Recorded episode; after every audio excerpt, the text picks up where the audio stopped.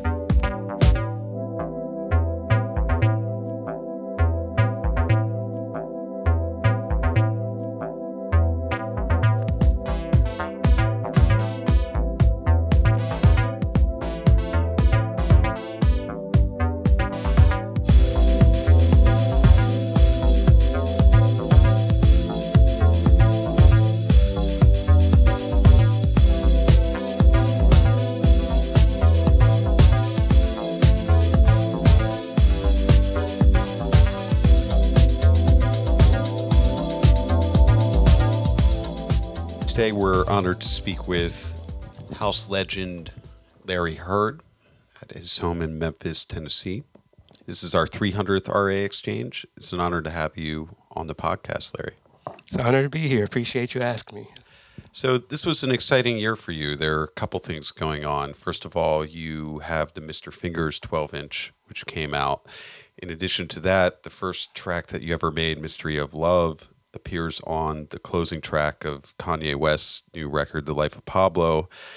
And perhaps most excitingly to people in our world, you'll also be performing live again for the first time in many years.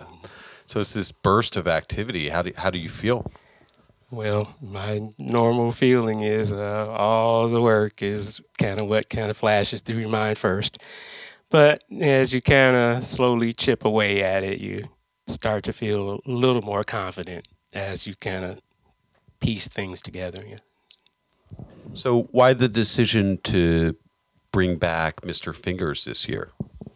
It was one of those things that just kind of flowed naturally where um, I kind of had slowed down to a, a halt with uh, recordings period during the period where I was back and forth doing a lot of traveling, DJing, and, things like that. So you don't have the same energy when you return home to just jump and right back into working without any kind of a break or breather. So everything just got down to basically zero and us doing reissues more than anything. And then once I kind of start to have a little energy and recharge a little from all the, I guess, 25 years at that point that I've been kind of going back and forth, kind of jet setting. And um, of course, I always wanted to do more releases, but the time to kind of get them all taken care of was really not there. And then I finally got around to reviewing through my archives and, and new things and kind of assembling tracks that felt like they could work for Mr. Fingers release and just went forward from there. We're speaking the day after legendary musician Prince died, and Yeah, um, yeah. he apparently has a, a vault in Paisley Park with all basically everything he's recorded. And you know, fragments of things that Yeah. may make it out there over the years. And Yeah. I, I understand you have something like that too. Oh yeah, I think everybody kind of does that because you kind of do a lot of trial and error before you actually get around to something that you want the outside world to hear. So maybe for every one song that you hear, there might be ten or fifteen that we kind of toyed around with, and then ultimately decided it maybe it didn't work or didn't fit the feeling of, you know, uh, if it was a grouping of songs, didn't kind of fit in right. Lots of sketches and stick figures of uh, ideas around, yeah. So, from the very beginning, with your first release, Mystery of Love, it's been well documented. You began as a drummer and playing in bands and interested in prog rock and reggae, soul music, and picked up a drum machine as well as a synthesizer, and pretty much right off the bat made Mystery of Love. And you self released that and then licensed it and sold tens of thousands of copies of that record. Was it was it important to you to have your own imprint, to have your own forum right off the bat? Well, this was another uh, scenario where the um, the situation kind of dictated, where it's either you, well, actually, a buddy of mine, uh, uh, Donnie Hardy, whose name is actually on said it says Donnie Heard on the record, but it's actually Donnie Hardy, typo, and he suggested, you know, why don't you just put it out yourself? And then we started, you know, researching even though we didn't know where to start, we just went to like the yellow pages. Let's let's find somewhere and call them and see maybe if they can kind of fill us in. And we stumbled across Bud Pressner, who's in Gary, Indiana, and I think he comes from the big band era. I think he was playing trombone and things like that, and um, he was, you know, willing to talk to us and kind of talk us through how the process works. And he was running a mastering house at the time. So we took a road trip. I had never been to Gary to begin with. So I was like, okay, well, this would be fun. We're going out to Gary. We can see where the Jackson Five lived and all that kind of stuff and kind of get this, this accomplished here. So we um, went out and got three acetates done.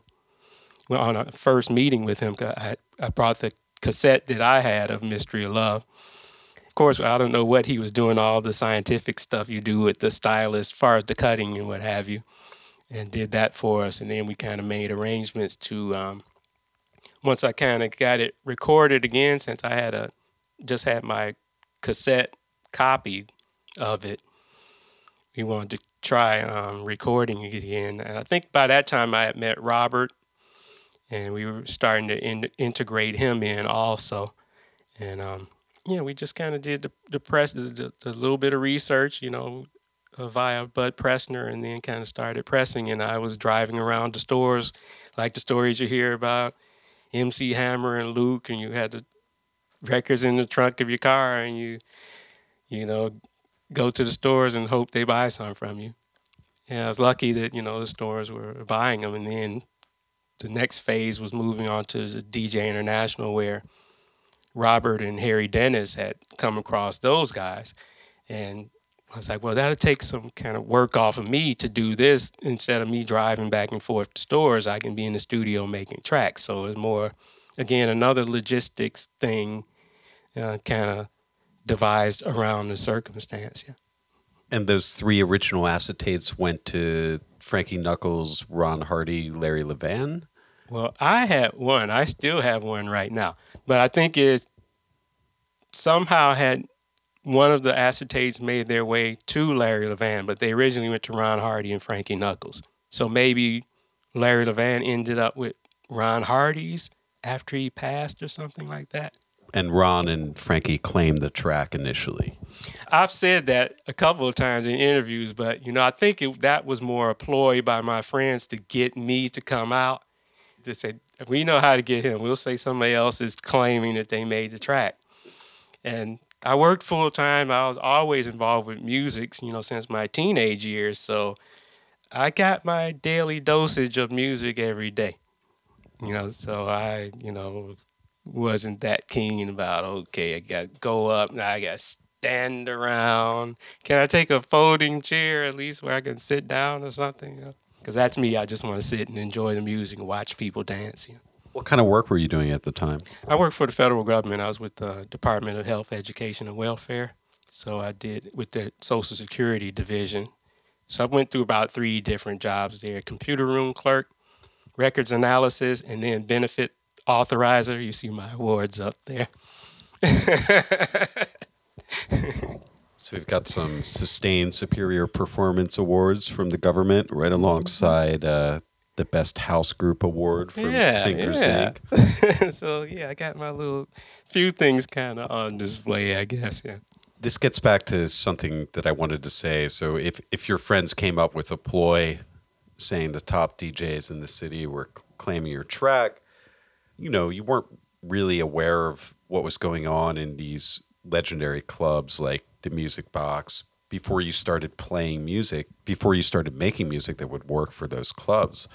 And this is something that is a bit perplexing to me because Mystery of Love is a track that still brings it down today. And mm-hmm. like how did you make club music without being aware of the club?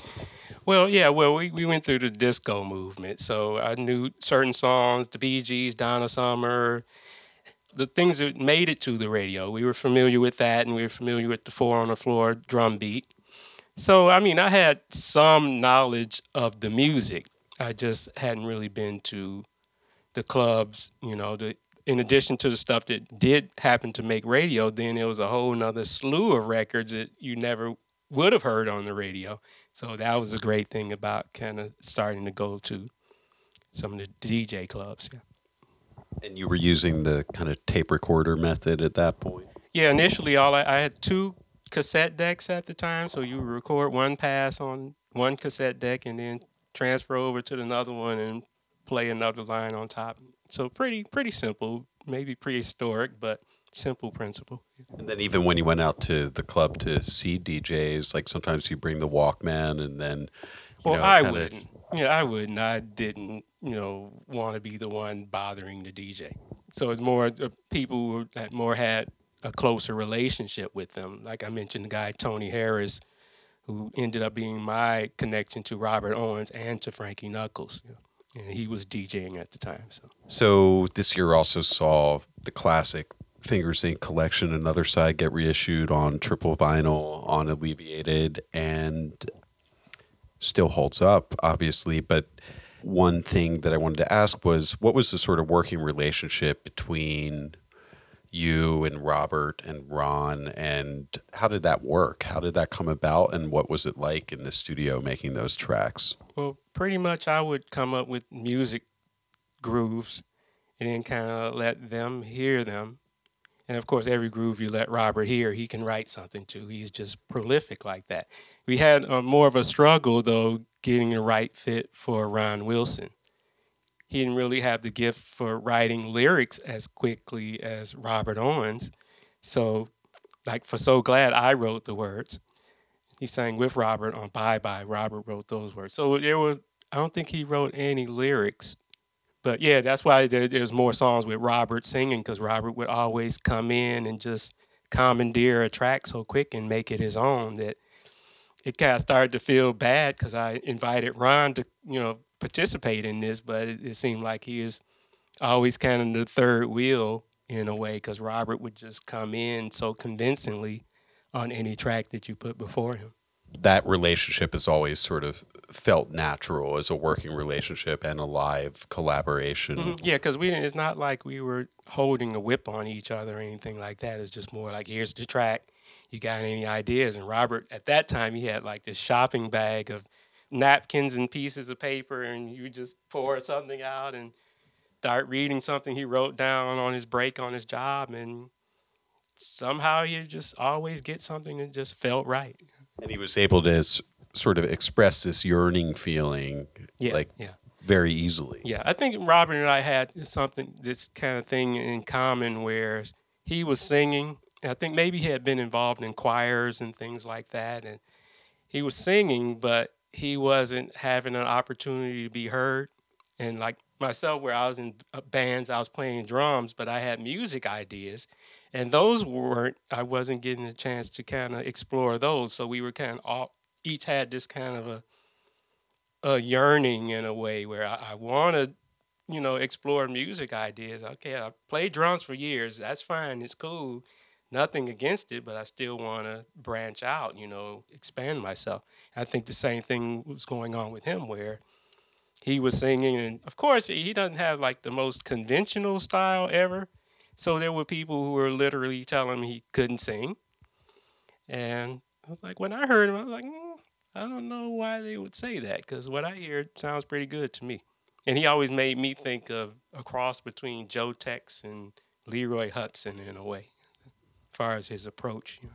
Was it a pretty exciting feeling in Chicago at the time? Just so many people putting out records, uh, labels like DJ International and Tracks having an immediate global impact, and a lot of producers and DJs just pushing things. Yeah, and even even kind of before too much started happening with tracks and DJ International, there was little other little tiny labels like Jes Say and Persona, where Jamie Principle come out. Those are some of the first actual hard copy records. There was a real community. There's a sense of community attached to that because now, because I went to high school with Jamie Principle. We went to the same high school. I can't say I really know him. Maybe I would see him but it's different. Like I love the Ohio players and hear the music and you know play along with it and what have you. But it's really different when the record comes out and it's someone you actually have been in their presence now, and it's someone that's nearby. So again, the sense of community played a big part in it. Where it's like when you went to the clubs and some of these obscure tracks you were here, it's like I wonder who that is, and uh, are they in the room, and that kind of thing. It kind of had that thing because you felt kind of closer to it. So that's I think what made everyone excited. Where everybody was, I was one of them waiting for it on and on to come out, and waiting on my angel. I was I was waiting. Your stuff is maybe more melodic. I mean, you get into the jack tracks as well, obviously, mm-hmm. but it seems like a lot of times you'd have these like heavy beat tracks whereas did it feel like what you were doing was different even at the time? Yeah in a way. I, I definitely was the oddball on the block but i wasn't unfamiliar with being the misunderstood one you know like i was mentioning in the car just even the music i kind of was starting to buy as a young kid, you know, I'm coming home with Seals and Crofts 45s, and my brother was coming home with Isley Brothers, which is kind of maybe what you expect to happen. But then I start coming home with, you know, Rush records and Who records and Yes and Frank Zappa. And I'm sure everyone in the household was like, what in the world is going on here? So. You said your family was also a bit surprised when they heard your initial club tracks as well. Yeah, they even though they're you, you're kind of right around people, they're kind of clueless to what you're doing. It's happening right in front of them, but I guess I mean from the person just listening, I don't know whether something's being recorded or this is just practice or what have you. But just happened on a couple occasions. I just because I started off really um, back in the day. Remember the little piano key cassette recorders? I had one of those. I was the little kid in the neighborhood, and a band would be practicing, I'd get get there in my little position and record their practice session and go home and listen to it. So that was maybe even without thinking about it, that was beginning of me doing engineering stuff and I didn't think about it. But now you think about it as it gets to be a bigger and bigger part of what's going on, you can't help but face the reality of that uh, a lot of time and energy is going into engineering and engineering by feel since I, you know, have no real technical knowledge or training, you know, just kind of do it by feel. I just have to say, it's kind of mind blowing how casual your description of the process is because these are some of the most serious club tracks ever made. you know, like it's it's like they still work mm-hmm. 30 years later. Like I'm just, you know, the the bass line to Washing Machine or Mystery of Love. Mm-hmm while maybe they're influenced by Moroder or something like that. In the same sense, they they're just harder and mm. like what like I, I'm just wondering like how you stumbled upon that. Like, well, I spent about I in high school. I think we had to take three instruments. I think, and one ended up being the recorder, which is traditional. And then I had two brothers who were playing guitar. They started when maybe they're about 10 or 11 years old playing guitar. I said, well, if they're playing guitar, maybe I can do it. I, I can get one of their guitars and practice. I sucked at it pretty bad, but I passed the class. And then I switched over to bass because I knew my fingers weren't right for the guitar. You see, bass is here now, so I still dabble with that.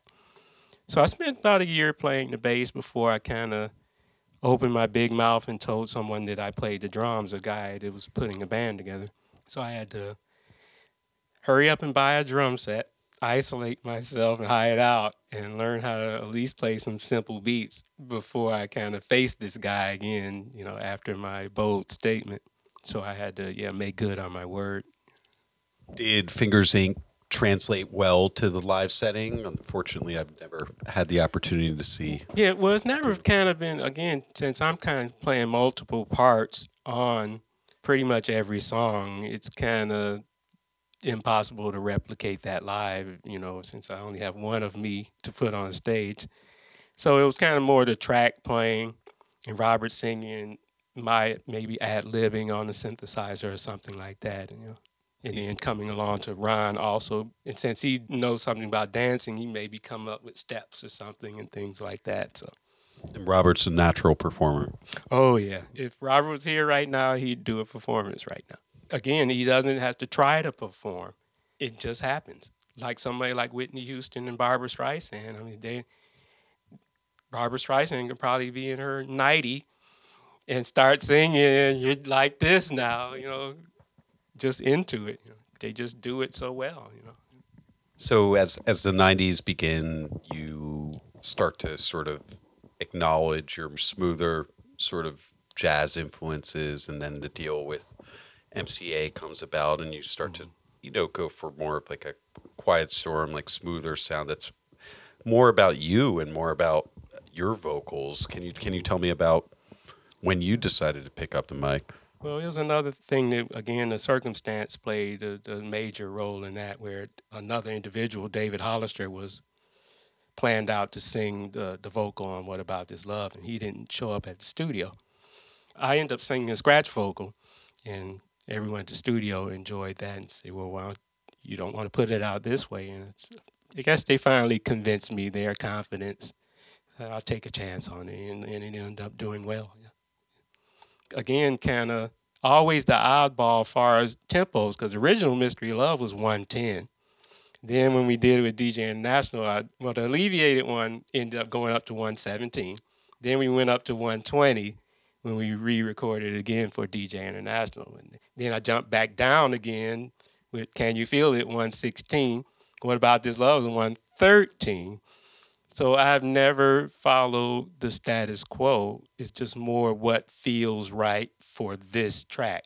It doesn't matter what's popular or, you know, what the peak time tempo is. If it doesn't feel right there, it, it'll be irresponsible for me as someone calling themselves the producer to make a critical mistake like that. Where the song feels right is where it feels right. And then outside of that, we have pitch control for anyone who needs to speed it up and slow it down. Yeah. Wish more producers would take risks like that rather than 120 right down the line. I guess it would serve to, you know, kind of you have more surprises that way. You have more challenge, which maybe some people don't want more of a challenge. You just want it to be easy. But again, we just come from the whole world of, you know, when we start mixing records, it was a Harold Melvin record, and they didn't put a DJ intro on it. You had to get it in there, you know, especially the guys who started, you know, playing on 45s before the 12 inch came along. So everything just wasn't constructed for convenience. It was constructed because of the proper arrangement that they, the producer wanted for the song. So we were accustomed to that. We accustomed to working around the little obstacles and hurdles. You know. Is it safe to say that you're a reluctant star? I don't know if I'm a star at all, because you know a couple buddies, me and Mr. White, were joking with the whole Godfather house, king of house. I think Farley is now, and I told him I was the groundhog of house because I'm the one that you kind of see once every blue moon, you know, and you may hear music all the time, but far as seeing me, it's like every once in a while you, you may show up. And even at parties, I was not the person who opened the party and closed it. I'm just the cameo appearance guy that showed up for an hour and went back home. Because you wanted to be in the studio. That too, but sometimes you just, again, just, okay, that's enough. I get my daily dosage of music every day. So I don't, any additional, you know, is not really really mandatory. I'm just more getting out and maybe supporting someone else's event and trying to hear maybe discover a couple things to put on my own shopping list to pick up. But one of the things is that since you moved down here to Memphis, and when was that? 97. 97. Like, I've noticed that, you know, in being down here, you're connected with younger producers who, you know, come from a different world and you're, you're supporting them and releasing some of their music, like Ben Jenkins, who's moved on to DC, and a few other producers that I won't mention because their stuff's on the way. I don't want to announce everything right now. It'd be a surprise. but you managed to make it out to, you know, see see DJs and people mm-hmm. who were in the yeah. sometimes it's really only a matter of kind of connecting with maybe one individual who starts to kind of invite you to something or run you by something to take a peek at this let's check this out kind of do things like that you know and for me i think that been ended up being uh, mr white chad white where he kind of was more aware of things going on around town so i just check with him anything going on tonight or this weekend and and just kind of peek in for a minute. Can you tell us how that collaboration came about? Obviously, responsible for another classic, "The Sun Can't Compare." Well, uh, he's a good guy, very energetic, and you know, uh, definitely brought energy to the table. So and had good voice, and so I said, well, it's fine. I usually kind of follow the same premise of letting whoever I'm kind of trying to work with just hear some tracks and just let them kind of ad lib freestyle to see just to start gauging okay what are we working with far as his range and the imagination and all that other stuff you kind of you have to get a picture of that to see if you're sometimes because you know you work really hard on a track you don't want somebody just come and say one word. You want them to actually come and do something especially after an encounter like robert where you're accustomed to these more harder core you know, musicians and singers, especially as you go back the timeline for me, where we was playing, these guys could play Led Zeppelin's guitar parts and Alex Lifeson and all the Rush stuff and all that stuff. So it was a lot of those people laughed at Mystery of Love when it came out. What, what do you mean? What was their reaction? Well, because I mean, uh, uh, again, we were we were playing this uh, Mahavishnu orchestra stuff and Zappa stuff and you know, Genesis music, and next thing you know, this simple, straightforward boom, boom, boom, boom, boom, boom, boom. They're more like, okay, what is this? So it it was pretty funny though, their their reaction. But then when it was on the Billboard charts, it's like, okay, well, I don't know what to tell you. I didn't I didn't expect for this to happen. But but then some some folks would even say, well, produce a song for me I'm like uh, the one who you wouldn't let me get off the drums when I was in the band with you. you didn't want to say I told you so because I didn't know. I just wanted to try it though. But that was what it came out of being a drummer, and you had some ideas about the bass line or the mm-hmm. synth part, and and not really having that feedback mm-hmm. make it to the final product. That that's what drove the yeah. the solo work. Mm-hmm. Yeah, because you always feel like there's a cap on what you bring to the group. Whereas um, it's like, well, I, I'm interested in exploring other things. So I, I said the word exploring a couple times now. So maybe that's again the adventurous side of me, where we know what the status quo is, we know what everybody is doing and what's popular and what's not, but still, let's try this anyway. I'm, I'm that guy who just wants to try it. Sometimes to just be wacky. Sometimes, you know, just feel internally is just something that you need to get out of you or something like that.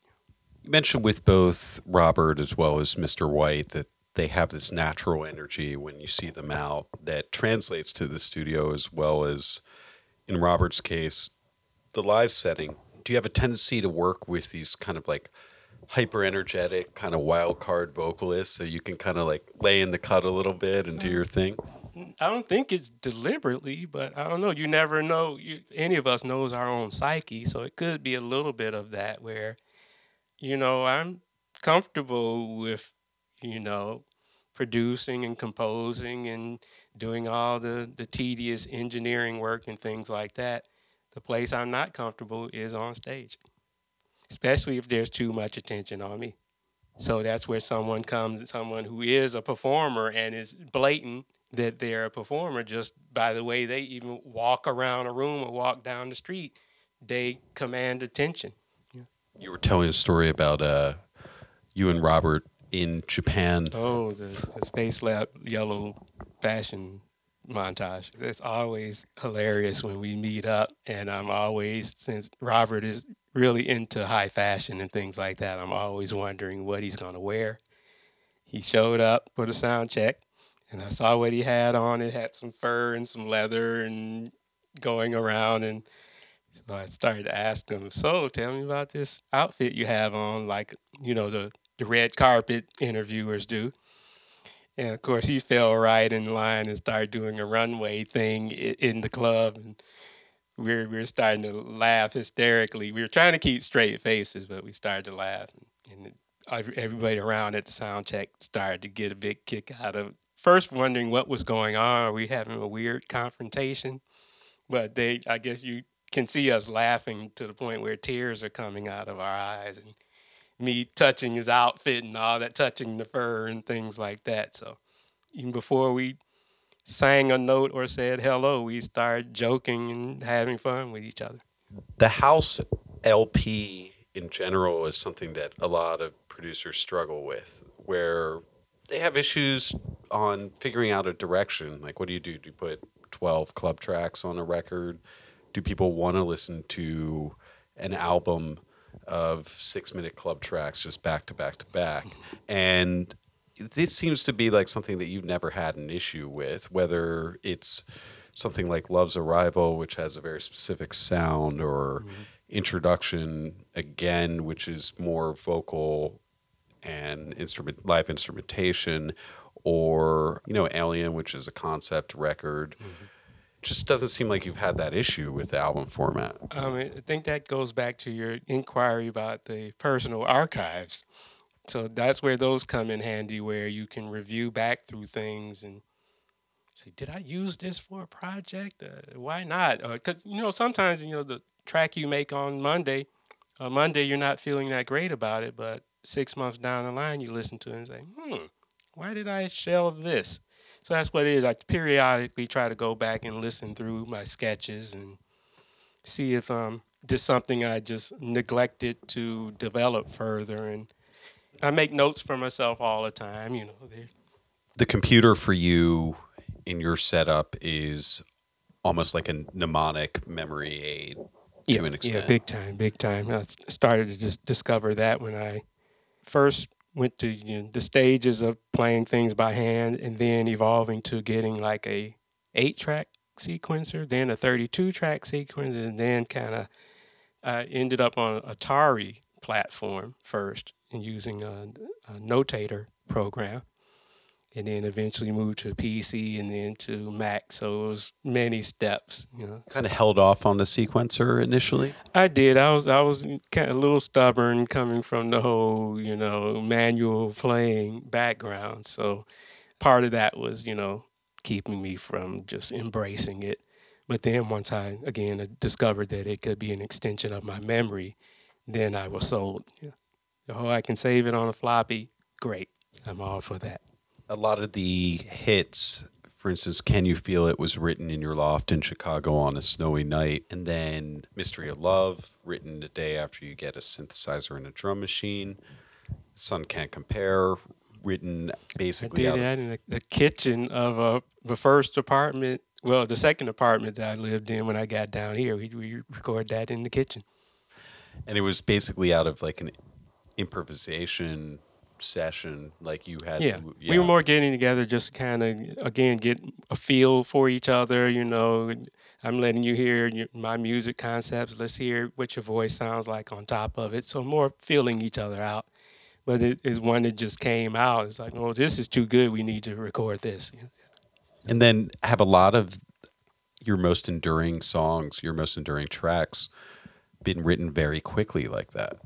Like I say, I, ca- sometimes that kind of is a, a determining factor. Sometimes the things that kind of don't run smoothly tend up taking a longer amount of time, and it gives you more time to finally sometimes give up on them, and that's what happens. So it's better for me when when things go quick, and then you can review back and say, okay, was it my imagination, or does this actually sound good? Maybe if you can get to somewhere where you can test it out on an audience or something like that, that helps too. And that was a great advantage we had in Chicago with Ron Hardy and Frankie Knuckles and other DJs, not just them, being willing to play cassette tapes and things off of reel to reel, you know, off the from the neighborhood folks. Give me an example of a time you brought a tape to the club and you were like, okay. Well, I didn't bring one, but I was at the club when he happened to play Mystery of Love. Well, I think it was still in the process of the copies being manufactured, but I got a chance to see the crowd really go nuts. And I was like, okay, wow, they really like this. So that was, you know, confidence booster, of course. You, um, because I'm sure it would have been the exact opposite if everybody just walked out of the club when it came on. It's like, oh wow, let me just stay on my job then.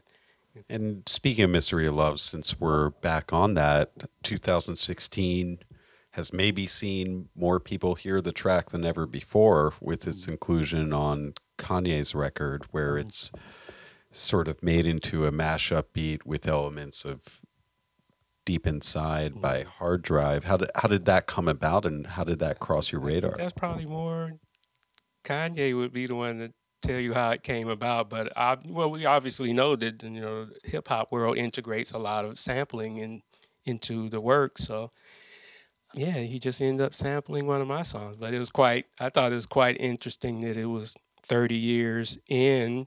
You know, for me, for him to come around uh, and for the, the first release for myself on the 30th anniversary of its release for him to sample it and you know kind of revive it in a way and you know or or adapt it for a, a new audience maybe yeah so it was great i'm i'm definitely you know excited about it yeah.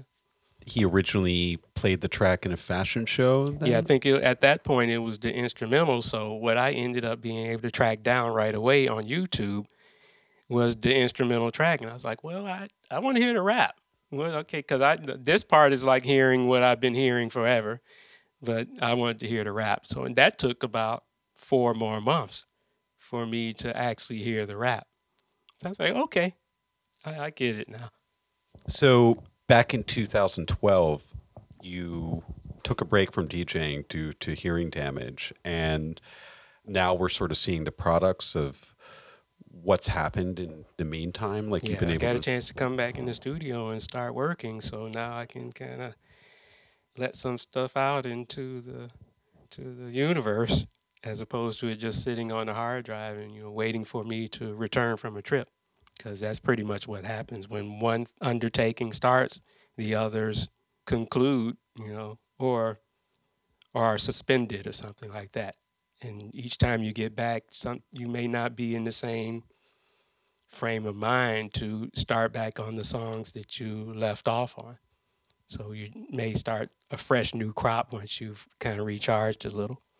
And you notice a direct correlation between your productivity in the studio and how much you're playing out. Oh, big time. Yeah, it's just a matter of, you know, hours and minutes, you know, because if I'm away for two weeks or three weeks, yeah, no activity is occurring in the studio. So, and then when you come back, of course, you still have to rest your jet lag and all that kind of stuff. We're not robots or anything, so you do have to kind of have some rest somewhere in between there. Do you miss the travel? Do you miss the gigs? certain aspects of it. I don't miss just standing on my feet for hours and hours and hours and hours because that tends to be the first part of me that gets tired is my feet. And there's been many occasions where people see me, you know, in my stocking feet because uh, that's a way to kind of relax a little bit and, you know, kind of at least feel like you're in a relaxed environment, even if it's not to just have your shoes off or something. But yeah, certain aspects of it and meeting people and all that kind of stuff and going to all these countries and being able to see great architecture, which I'm a fan of. And but in general, you've enjoyed the sort of more laid back lifestyle that being here in Memphis has provided. Yeah, I'm pretty much, you know, a laid back person.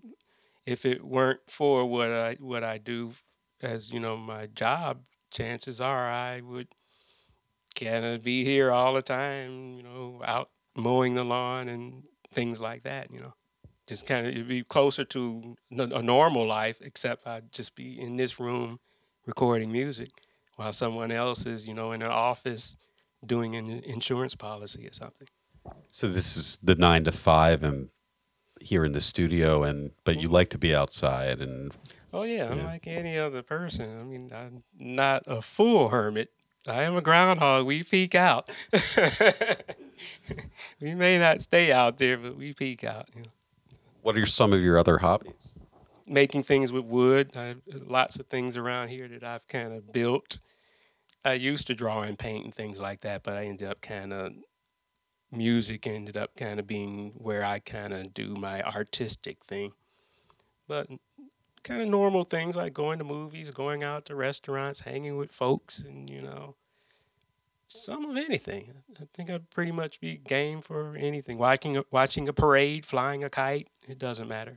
What don't you miss about the live setting? Well, the DJing, that's fine. There's nothing wrong with that. Sometimes you're kind of up against uh, the varying expectations of how many number of people there are there. Every, each person, of course, is expecting something different. I don't know. Some may not know who you are at all, but they still kind of have. Sometimes those can be the worst ones because they may be more expecting you to play like Calvin Harris or some of these mainstream more pop guys.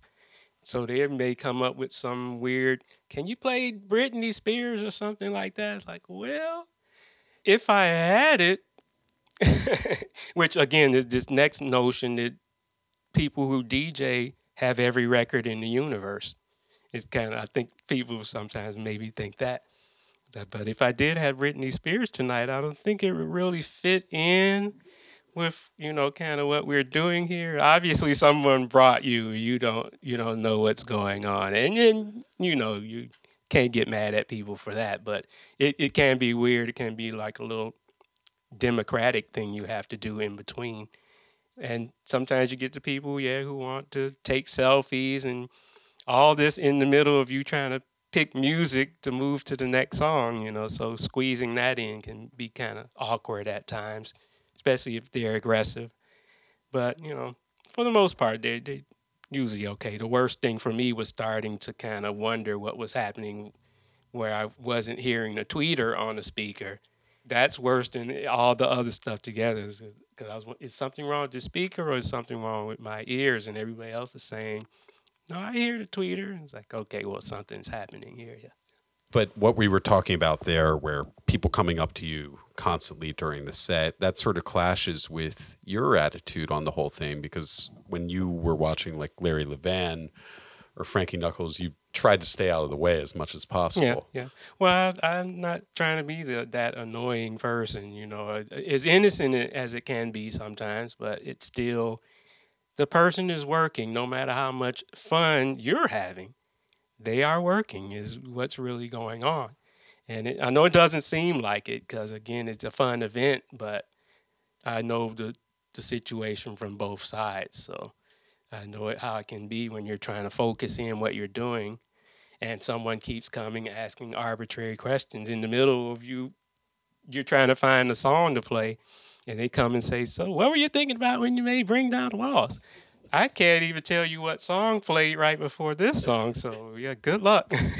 I don't know.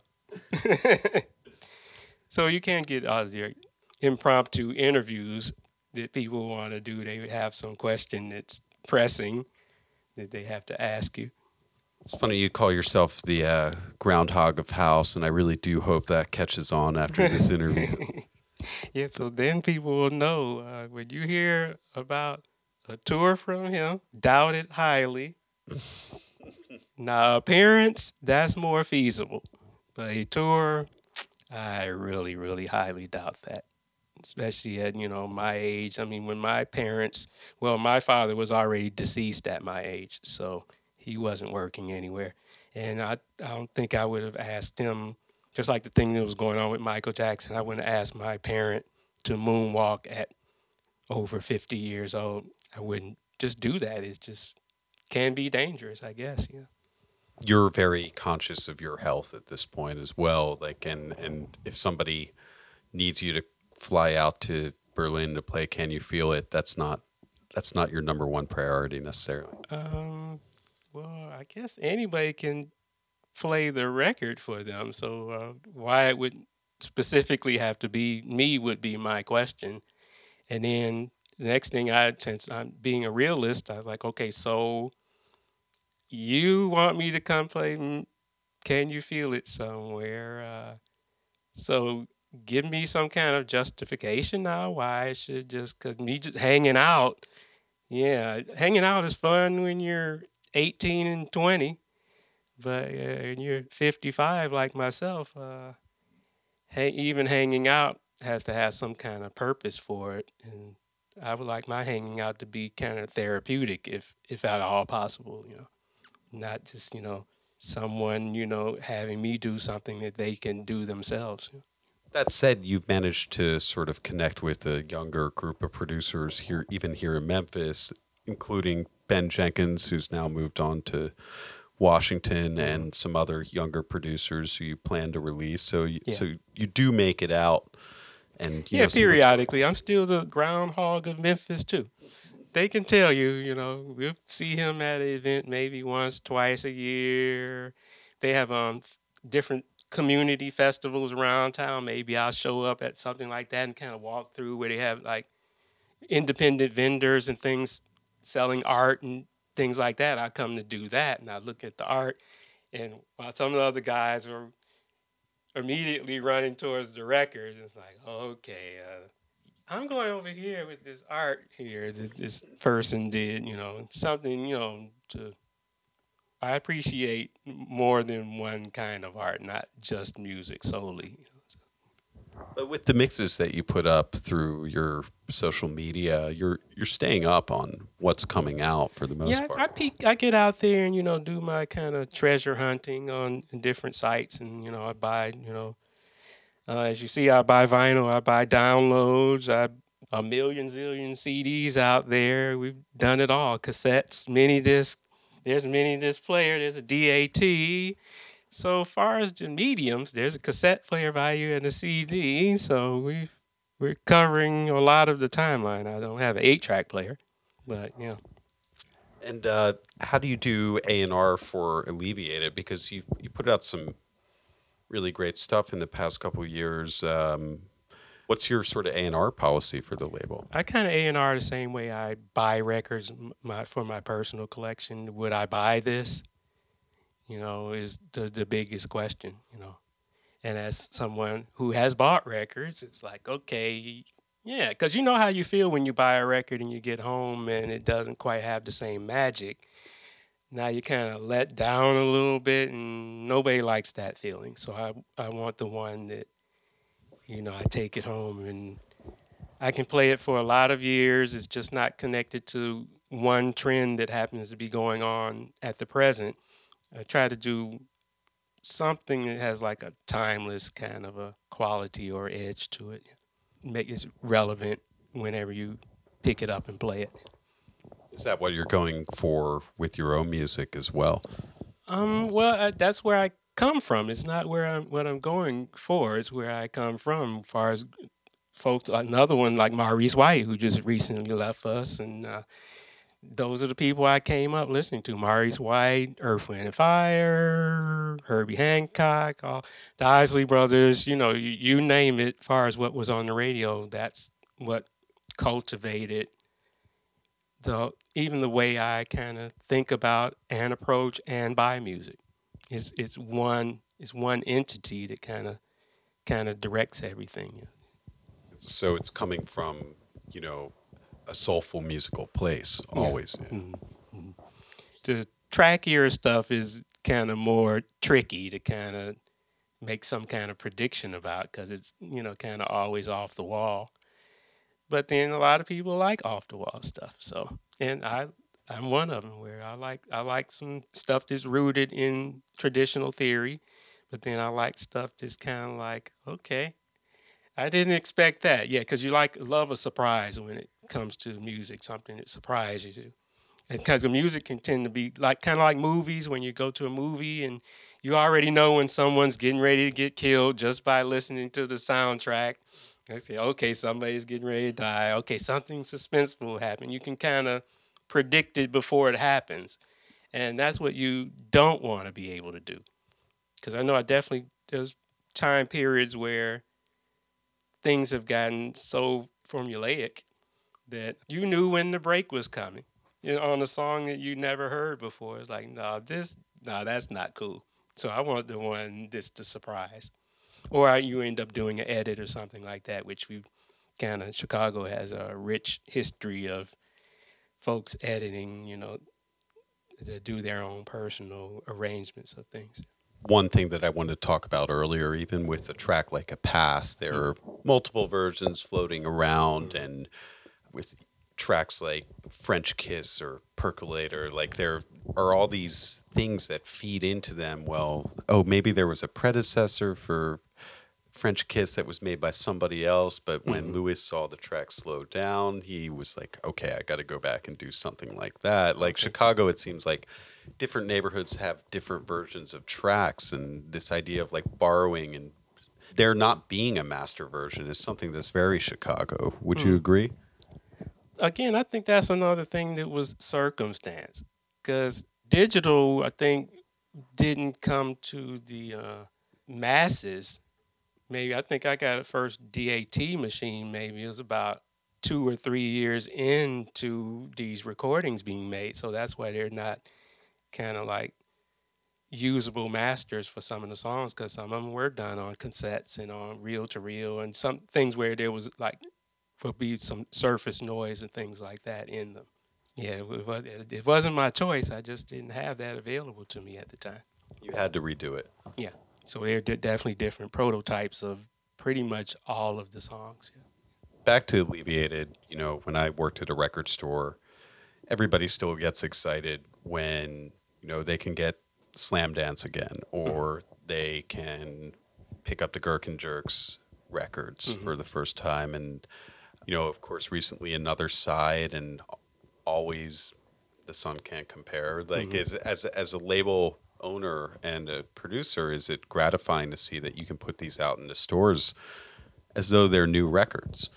Oh yeah, it's great. Yeah, I mean, uh, and I've kind of always used them sometimes to buy me time while I'm trying to work on something new. At least there's something out there, you know, in the marketplace and something for people to talk about on the streets to where it's a, a diversion in a way while I'm trying to complete something else, you know whether it be a remix for someone, something's always kind of got you in the studio. You're always working on something, but sometimes nothing's finished. Everything is being worked on. So that those can serve to kind of come in between the releases, the, the new stuff. You know. Talk about getting the Gherkin Jerks alias back out, like in terms of both the reissue as well as the remixes you just did why did you sort of keep yourself out of that for so long? It's just a usual thing. You like to stay in the background on that. No, not really. It's another one where just you know you have your hands in a million different things, and some of them you just kind of inadvertently kind of leave behind because you more maybe get more involved with another one, or there's more kind of business around something. Because I think for the Gherkin Jerks, I mean we two EPs and then right while the second e- and Jerks EP was coming out, the Mr. Fingers, What About This Love was coming out right behind that. So everybody got kind of diverted to the vocal song, and the second EP, of course, didn't do as well as the first one because now everybody wanted "What About This Love," and then it kind of started, you know, it's showing up on the charts right next to Lisa Stansfield and stuff like that. Started labels coming now, so the time to do another Gherkin Jerks thing just didn't happen. And once the Mister Fingers thing, you, you had to pour yourself into that, and you just don't make your way back around to it for a long time until someone brings it up. And then you realize that, yeah, I did, you know, let that sit for a long time. So that's what happens. It's not like you're, again, deliberately neglecting or anything like that. It just, you know, just you get involved in working on something else. And then what about the new remixes? How did they come about? Uh, the remixes are always a label or a producer or someone's manager approach you, you know, with the proposition and you just check out the tracks and see if they kind of give you any ideas. Hopefully they do, but sometimes you get something where you just draw a blank and you're like, I, you have to tell them, I, I don't have an idea. And sometimes you get to track where you love what they have originally. You're wondering, like, okay, uh, maybe they just want to spend some money on a remix because I would play this version that they already have. But do you tell the person that or do you just let them uh, spend their money it's always kind of like what should i do kind of a thing there in terms of the business end of things you've had dalliances with major labels obviously and mystery of love is on a huge record this year you've dealt with various hip-hop artists like common and Sade approached you at some point hoping to work on a record as well. What are what are some? I can't exactly remember who it was because I don't know if it was Sade or someone connected to you know their coordinating group or what have you, but um, it was kind of the same situation with I think it was a Chaka Khan close encounter in there, Jody Watley one, and something like that, where someone affiliated with it was you know interested in trying to work something out, but the A&R people and some of the executives at the label couldn't quite see it. Like they're more like, doesn't he do house music kind of thing? But the house music, all you got, you just shut the drums off and you could put a whole nother pattern to the same song. But again, these are knowledgeable folks. Why you don't know that, I'm not sure though. But yeah, you can just put another beat on it. Yeah. But, they didn't really see it though, far as you know, our flavors and maybe maybe they were scared of that audience too, because there's always a lot of negative stuff that's injected in, you know, in connection with uh, all of the club culture in a way. Where even since the days of disco, the drugs and you know, sexual illicitness and all this other stuff, they always managed to bring that up like rock and roll doesn't have it and hip hop doesn't have it. What are some of your dream collaborations? I think I mentioned Phyllis Hyman would have been a great one if I had, you know, been kind of anywhere near her to get her to say one word or sing one note. That would have been great. Uh, I started during the whole 90s period when it, the music was coming out with this kind of more of a smooth jazz kind of an overtone. I started thinking about folks like Anita Baker and Howard Hewitt and some of the, the crooners of the day kind of singing on top of it. And then some of the stuff I have just got, got thought about Brandy with some of the tracks I have. And of course, I have a lot of hip hop tracks. And it's like you don't want to waste the music or have it never see the light of day, but who to pair it with is always a question. So, did you kind of have in your mind as far as who you kind of think would be a great person for it, but whether they feel the same way, you just don't know. What's next for Mr. Fingers or Larry Heard or? Well, I guess the whole whole ball of wax. We're always trying to work on some kind of musical concepts. I got to develop this this performance for Dimensions Festival, so that's kind of a big chunk of time that has to be allocated to getting that together just continue forward with music and kind of hopefully keep the label consistent far as you know releases and not let that kind of come to a halt again and hopefully you'll be able to just kind of share my music and other people's music via the label and via DJ mixes and all those kind of things. What advice do you have for young producers? I don't know. I can't really even say anything. And I think, like I mentioned earlier when we were talking, I don't want to be the do what I say person. I don't want to be that guy. Thing about creativity is got to be a certain amount of freedom because otherwise the person is just doing what you say. They're not doing what they want to do, what they want to express, you know. So I guess just have a, a little little kind of foundation, you know, and some kind of theory as far as putting notes together and things like that. And that's all I can pretty much say. Be be ready to, to work hard, I guess, you know, because it probably won't be as easy as it kind of seems from the other side of the, you know, the camera lens when you start doing it, you know. And then with there being so many artists now, because I mean, I'm sure the uh, we don't have any, you know, information as far as the number of releases that are coming out every day. Do you you don't know anything about that? It's too much. To yeah, it's got to be more than in 1985 when Mystery of Love first came out. There are all these formats now. You know, the idea of a release has changed so much. Where it's mm-hmm. something that you upload to your SoundCloud can, you know, get a million listens, and how is that different from any other kind of a release? Mm-hmm. Yeah. So in the end, with the sheer number of things coming out, who on the planet has the time to listen to every release that's coming out? I don't think anyone. I don't know if it's humanly possible to do that.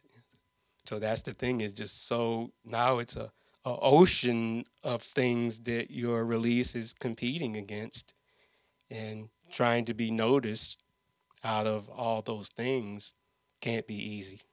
I think one of the things that you had said earlier though is that I, am not going to be one of these people telling you to follow rules because the point of knowing these rules is to break them almost sometimes. or uh, to intermingle your personality in between the rules. Yeah, yeah.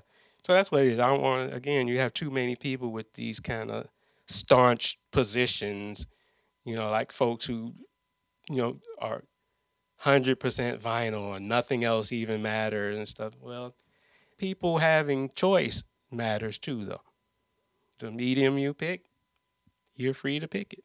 I used uh, digital and vinyl and tapes and CDs, so I kind of choose four out of well five six out of the medium seven eight seven, lucky seven. Yeah.